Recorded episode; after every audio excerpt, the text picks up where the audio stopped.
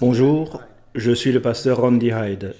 Je suis affilié à l'Association des missionnaires pilotes luthériens. Je souhaite vous expliquer comment notre Dieu s'est incarné et a habité parmi nous. Le texte du sermon se trouve dans l'Évangile selon Jean au premier chapitre à partir du quatorzième verset. Et la parole s'est faite homme, elle a habité parmi nous pleine de grâce et de vérité, et nous avons contemplé sa gloire, une gloire comme celle du Fils unique venu du Père. C'était l'heure où le petit garçon devait se coucher, mais ce dernier était dans l'incertitude. Ses parents étaient tous les deux à la maison, mais il allait être tout seul dans sa chambre à l'étage. Il a appelé sa mère en demandant un verre d'eau. Il a rappelé à son père qu'il avait besoin de l'entendre lire un conte. Il est allé aux toilettes. Ce jeune avait peur de l'orage. Chaque fois que le tonnerre se faisait entendre, il cherchait une raison de sortir de sa chambre. Enfin, les deux parents en ont eu assez et sont allés tous les deux voir leur fils. Maman s'est assise sur le lit et papa était à la porte. Ils ont rappelé à leur fils qu'il n'était jamais seul, que Jésus était toujours près de lui. Quand il était anxieux, il suffisait de prier pour avoir l'assurance que Jésus était là. Le garçon affirma qu'il essaierait. Les parents l'ont embrassé et sont descendus. Le tonnerre s'est à nouveau fait entendre. Cette fois-ci, les parents n'ont rien entendu. Voilà, il est apaisé. Encore du bruit dehors? Rien. Les parents se sont dit, enfin il dort. Et le tonnerre a grondé encore une fois.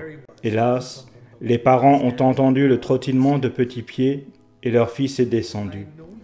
Il dit, Je sais que vous m'avez dit que Jésus est avec moi, mais j'ai besoin d'un Jésus en chair et en os. Nous désirons tous un Jésus incarné.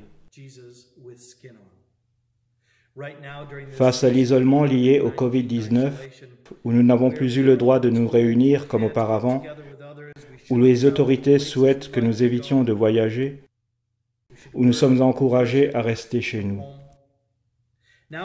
Ces consignes nous permettent de mieux comprendre l'isolement de ceux qui vivent dans les communautés isolées au nord du Canada. Nous pouvons commencer à comprendre ce qu'ils vivent. Nous avons l'avantage de pouvoir aller quand nous le voulons au supermarché pour acheter du lait ou une salade pour une fraction du prix de ce que payent les gens pour qui la nourriture est livrée par avion. Pour ceux qui ont des véhicules mais qui ne peuvent pas quitter leur communauté sauf en hiver, nous pouvons avoir de l'estime pour l'action des bénévoles qui communiquent avec les chrétiens de ces communautés tout au long de l'année, qui s'y rendent chaque été avec enthousiasme et un ardent désir de démontrer leur amour pour les résidents de ces communautés. De même, les résidents se réjouissent de leur visite.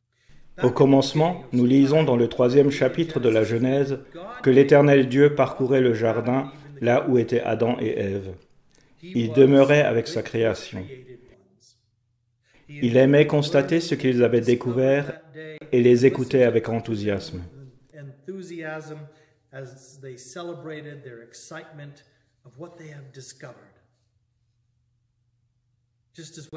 Pendant que mes trois fils grandissaient, ils venaient nous dire à moi et à ma femme ce qu'ils découvraient. Ils ont découvert ce qui se passe quand l'évier est bouché et que l'eau déborde, ou ce qui se passe quand on met le tuyau de l'aspirateur dans le bol d'eau du chien. Dieu est entré dans sa création au commencement, et à travers l'Ancien Testament, l'Éternel a promis d'être avec son peuple. Dans la prophétie d'Ésaïe 42, nous lisons Voici ce que dit l'Éternel, le Dieu qui a créé le ciel et l'a déployé, qui a disposé la terre et tout ce qu'elle produit, et qui donne la respiration à ceux qui la peuplent, le souffle à ceux qui y marchent. Moi, l'Éternel, je t'ai appelé en toute justice. Et voici la bonne nouvelle, je te tiendrai fermement par la main, je te garderai et je t'établirai pour que tu sois l'alliance du peuple, la lumière des nations, pour que tu ouvres les yeux des aveugles, pour que tu fasses sortir le détenu de prison et de leur cachot les habitants des ténèbres. Dieu promet de tenir son peuple par la main. Il promet de nous tenir par la main. C'est-à-dire que Dieu est tout près de son peuple. Quelle belle promesse pour nous. C'est ainsi que nous comprenons le verset 14 de Jean au premier chapitre. Voici comment il se révèle à nous et comment Dieu s'est fait chair. Et la parole s'est faite homme, elle a habité parmi nous, pleine de grâce et de vérité, et nous avons contemplé sa gloire, une gloire comme celle du Fils unique venu du Père. Une traduction plus littérale du grec pourrait être Il est venu et a déployé une tente parmi nous. De la même manière qu'il était présent dans la tente du tabernacle parmi son peuple lors de son pèlerinage, il est toujours avec lui. Et pourtant, cette fois-ci, il est venu afin de nous sauver de notre péché. Il est venu pour nous libérer de l'impact quotidien de nos péchés. Le péché qui nous mène au désespoir, aux ténèbres, à l'isolement. Jésus est Dieu en chair et en os il s'est incarné pour porter le péché, la mort et la dévastation que nous subissons.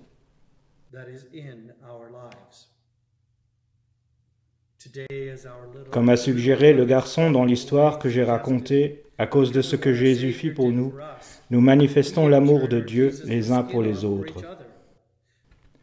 La première fois que j'ai voyagé vers le nord en hiver jusqu'à Cross Lake, Manitoba, une paroisse luthérienne de Billings, Montana, aux États-Unis, avait fait un partenariat avec cette communauté. Et depuis 12 ans, un groupe de paroissiens voyage chaque été pour y proposer une école biblique pendant les vacances scolaires. Ces six dernières années, un groupe de cette paroisse y retourne pendant les vacances de Noël. La première fois que ce groupe y est retourné en hiver, c'était en raison d'une vague soudaine de tentatives de suicide dans la communauté. 122 tentatives, 14 morts. Le groupe est allé tendre la main au personnel des écoles et aux jeunes. Il se voulait une manifestation de l'amour de Jésus. Il voulait être Jésus en chair et en os pour cette communauté. Une jeune fille qui faisait partie du groupe, qui est allée le premier hiver, a raconté son expérience après avoir subi un cancer lors de sa visite. Elle visitait la communauté depuis quelques années, mais en été 2018, lorsqu'elle n'avait que 19 ans, elle apprit qu'elle allait être obligée de rester chez elle parce que ses médecins allaient la transférer dans les soins palliatifs, pensant qu'il ne lui restait plus qu'une semaine à vivre.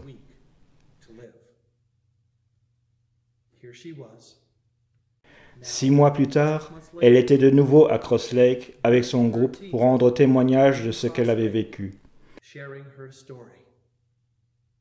Elle disait qu'elle n'avait pas eu peur de la mort, qu'elle avait l'assurance qu'elle allait être avec Jésus.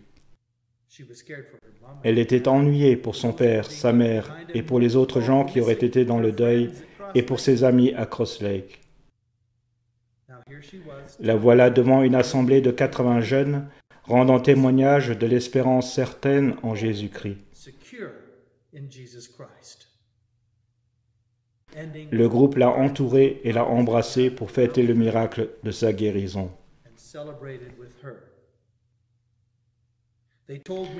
Les paroissiens de Billings m'ont rendu compte de l'effet de leur visite lors de la vague de tentatives de suicide. La directrice de l'école appréciait tellement les prières, l'encouragement et le soutien pour qu'elle puisse être Jésus en chair et en os pour les 105 membres du personnel et les 1400 élèves.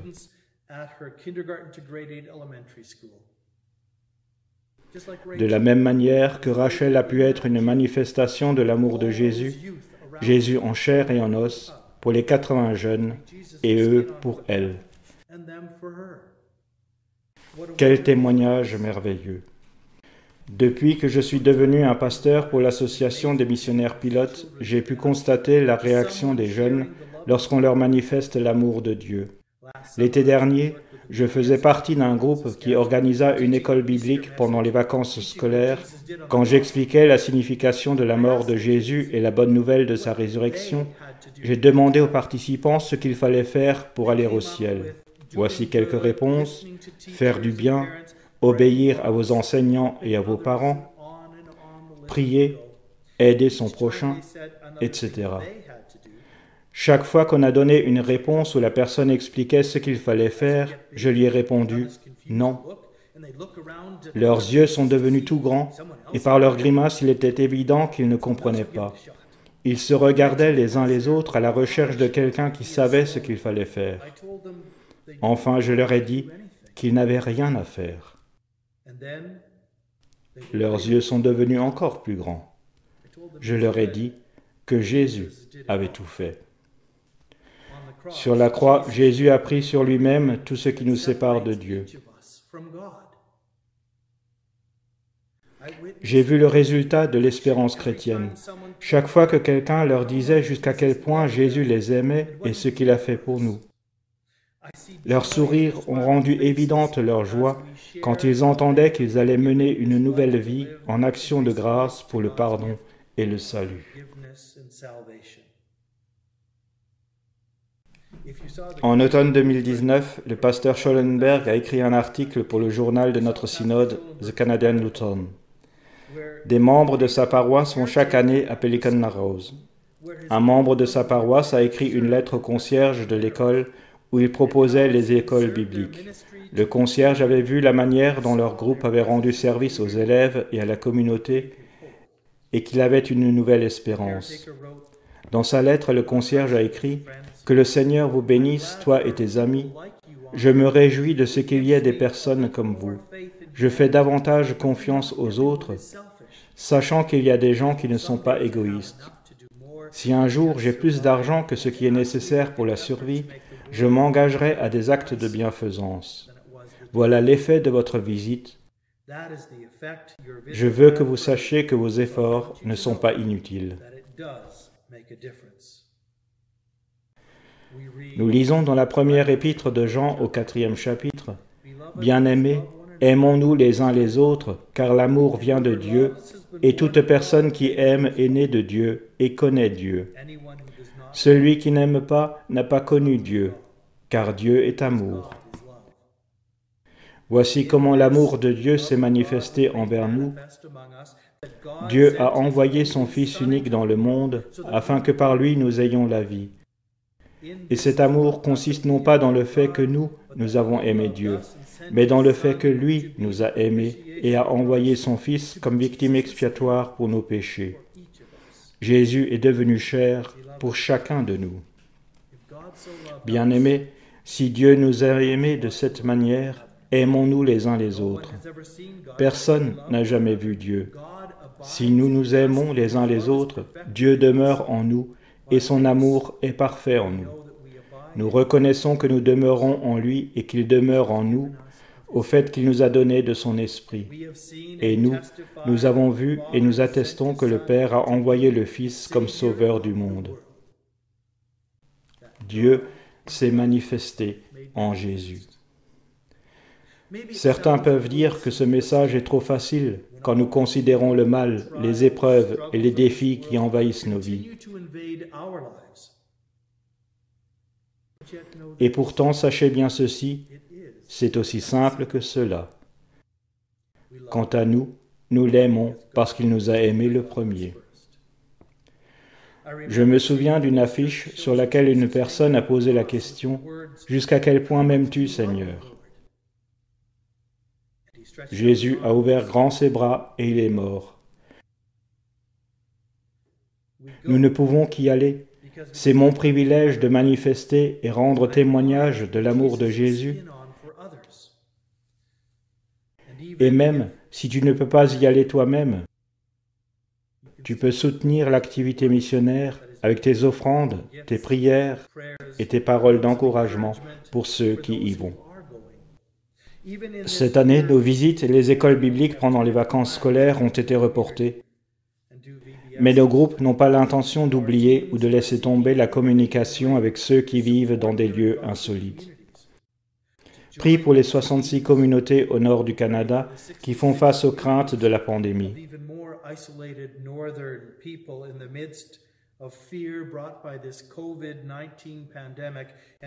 Prie pour nos groupes qui les desservent et pour le jour où nous pourrons y retourner, les tenir par la main,